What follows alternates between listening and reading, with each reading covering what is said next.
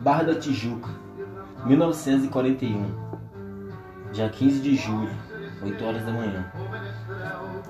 Eu sou Roberto, Roberto Carlos Nunes da Silva.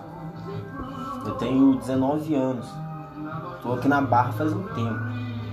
Mas eu não sou daqui não, eu sou lá de Minas. Vim passar um tempo aqui e agora, agora eu tô aqui.